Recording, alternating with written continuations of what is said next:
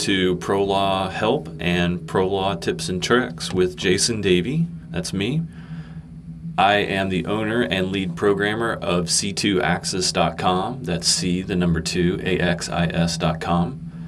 If you find the information that we're covering in today's podcast helpful, I encourage you to go over to my blog, check out some additional articles that may have been written about this subject that we covered today or other subjects that I've covered in the past. I also encourage you to sign up for our newsletter right on the front page. That way you can stay up to date when these new podcasts are launched. And lastly, feel free to email me or call me if you have any questions or need some help with your pro law setup about this topic or any other topic that you need help on. My email address is jason at c2axis.com. And thanks for listening. Here we go. So, hi, everybody. Welcome to another edition of the Pro Law Help Podcast. Today we are with Colleen Walsh, a pro law consultant, and I'll let her tell you a little bit about herself. Excellent. Hello, Jason. Happy to be here with you on this beautiful day. Uh, my name is Colleen Walsh. I'm a CPA from outside of Albuquerque, New Mexico, the home of pro law started working there way back in 1997, version 7, and uh, left there in 2005. And I've been on my own doing nothing but pro law ever since. Pro law is pretty much what I do. Well, that's awesome, and, and thanks for coming on the podcast today. And um, for those of you don't know Colleen as well as I do. She is an amazing back office consultant, and she is the person that I always, if I need a quick answer, I can shoot her a quick email, and she usually has the answer, and usually with experience on top, which is always nice.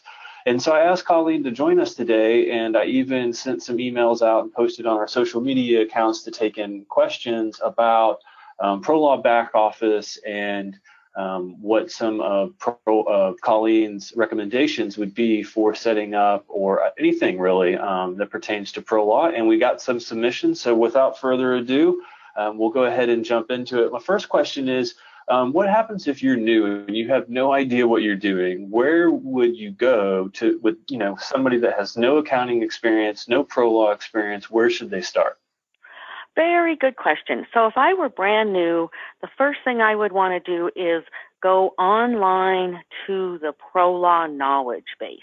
And if you don't already have knowledge base access, you can go to your pro law support representative and tell them you want K-base access because that's a valuable tool with both a place where you can submit support incidents and, and look at your at what support incidents have been submitted before you got there, but mostly just for the pro law online education. So if you search in there under pro law for online education and real precisely for the curriculum generator, that's and, and actually you can just type those words in and it'll take you right to this list of pro law questions. So if you are back office and you're a power user or an administrator or general user, you can select these boxes, click filter results, and it takes you right down to just the online education classes you want to see. And I think it's just the first place that I would start if I knew that there was online videos. There's also the help file, which is good, but that's printed and sometimes harder to read or understand. Having an actual video where they're saying, here is the pro law way, how to add a new contact and making sure that you know that you have to search for them first. And it goes over step by step. There are also follow along handouts that they have available in the in the knowledge base. So you can search for follow along handout and it will bring up that information too. And you can download the whole thing as a zip file and then just bring them up as you're watching the online videos. So it gives you both printed information or PDF and the videos to go with it. Great nice. question. What's the first awesome. thing you do? Yeah, I think I think you're absolutely right. I mean, I really think you have to start with support. Um, you know, there's it's nothing wrong with asking for help, and I really think that they would probably tell the this the user the same thing. Like, go to our online knowledge base. You can even create your own curriculum based off what you need to learn. Um, I love the the admin guides as well. There's a front office and a back office um, admin guide, and I just like to read it. Um, and I think they're a lot more helpful on the back office side than they are on the front office side, but they're equally good both places. Um, so yeah, I, I, totally agree. I really like that online um, curriculum creator too. Mm-hmm. Mm-hmm. Very cool. Next question: Can you produce financial statements on multiple locations in ProLaw? Ah, that's actually a very good question.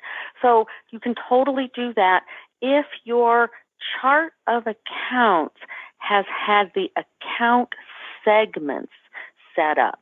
So that would be hiding under uh, tools preferences in the chart of accounts. So once you've got opened up the chart of accounts, and there's a place where you would turn on the account segments, and you can name each segment. So you would have something like the account major or the natural account, and then the second segment could be the office or division, and then the third segment could be the uh, area of law or the professional. However, you need to set it up two or three segments are available.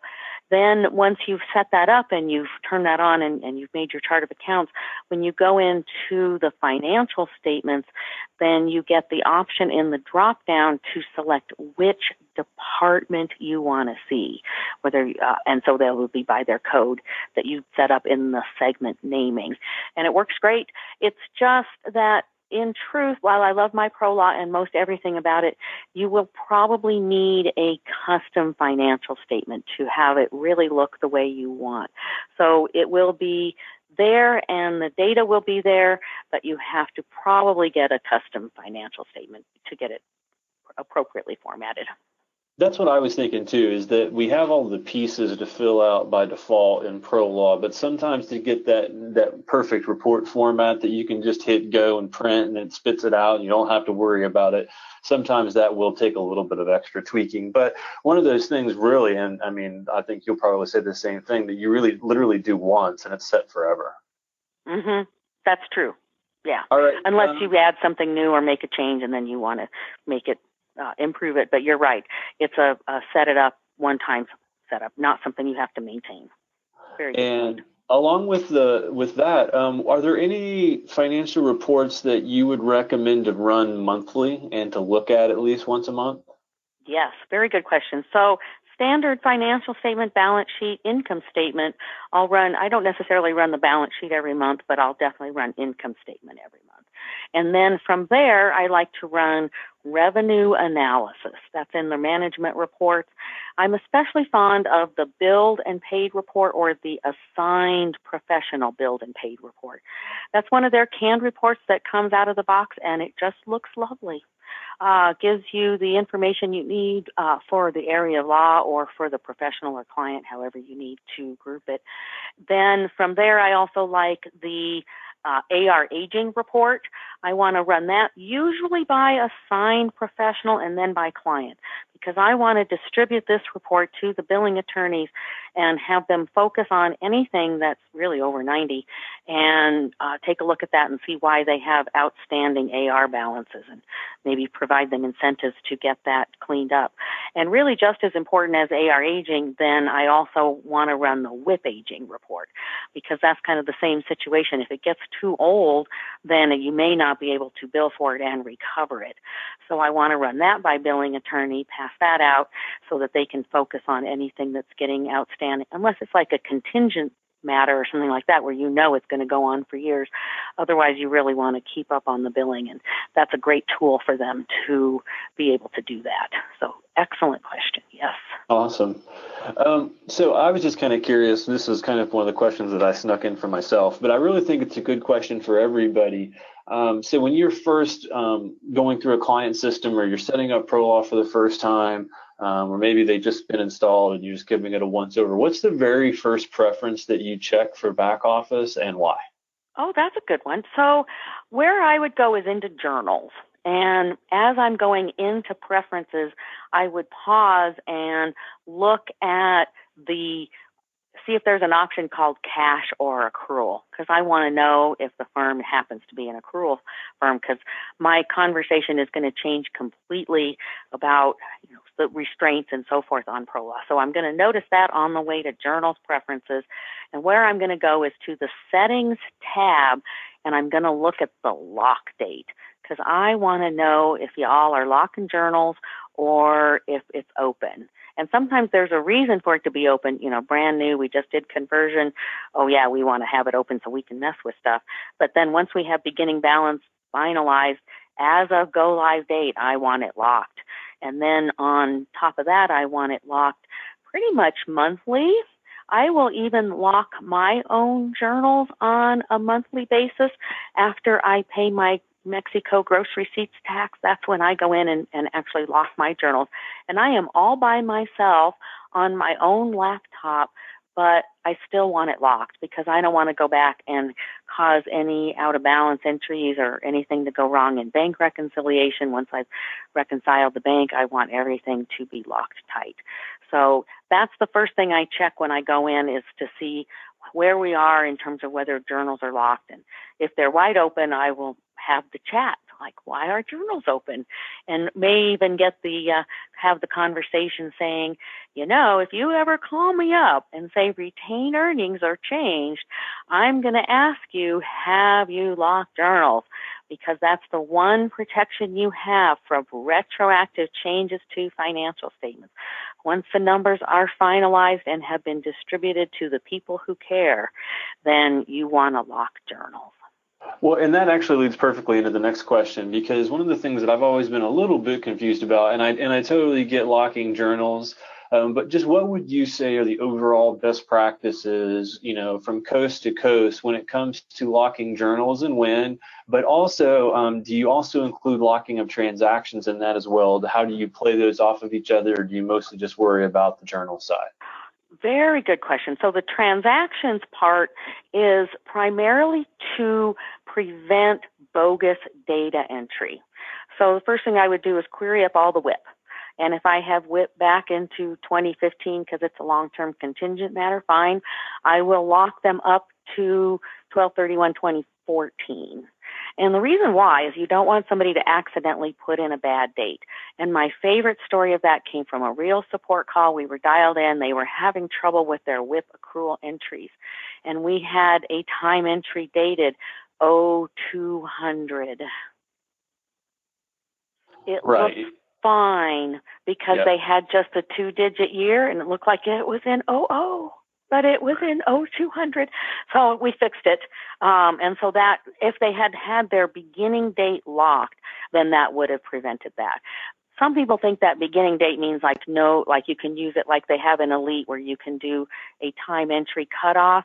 And sadly, we don't have time entry cutoff. If you lock transactions, you're locking everything. There's absolutely no changes. And so that's why I do it as of my oldest WIP because then I won't get bogus data entry. But we don't really have a good time entry cutoff process. And I hear no discussion of anything like that. When I go to those pro law roadmap sessions, they don't talk about that at all. So and, locking that way, you want to lock it just through your oldest WIP. And on the journals, so you just recommend locking it from the previous month as soon as you like you do you finish your bank recs or you, you get everything lined out, then you go ahead and lock journals, or do you wait until like quarterly when you give you know the financials to the partners?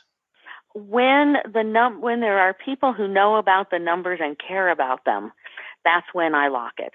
So me personally, the state of New Mexico knows about my gross receipts tax number, so lock it because once somebody knows about those numbers and they they are the final numbers and you need to rely on them not changing or going awry that's when i lock it. So it's really kind of based on end user. So it could be quarterly. You send quarterly financial statements to the partners lock it. You don't want those numbers changing after that. That's and awesome. definitely end of year. Yeah. Well well, great. Well, thank you so much, Colleen, for joining us. I really appreciate you taking some time and answering some questions that we have from the community and from me as well. Um, I always appreciate your input. And um, and how can people reach you if, if they if they have some follow up questions? Excellent question. I am Colleen C O L L E E N at cwalsh.biz C W A L S H dot biz, B-I-Z, www.cwalsh.biz, or area code 505 250 9297. 505 250 9297 is the cell. Yeah, I appreciate that, and um, and and I will say that Colleen even publishes some blogs on the website. So it keep make sure that you subscribe. Go to c2axis.com. Um, sign up for any updates. Um, I, I, try to throw a couple topics over to Colleen, and she says she has lists of topics to cover. That hopefully one day um, she will become a little bit less busy and can write some more blogs. But we appreciate all of the time that she gives us, and thank you so much for being on the on the podcast today. Excellent. Thank you, Jason. It's been fun to be here.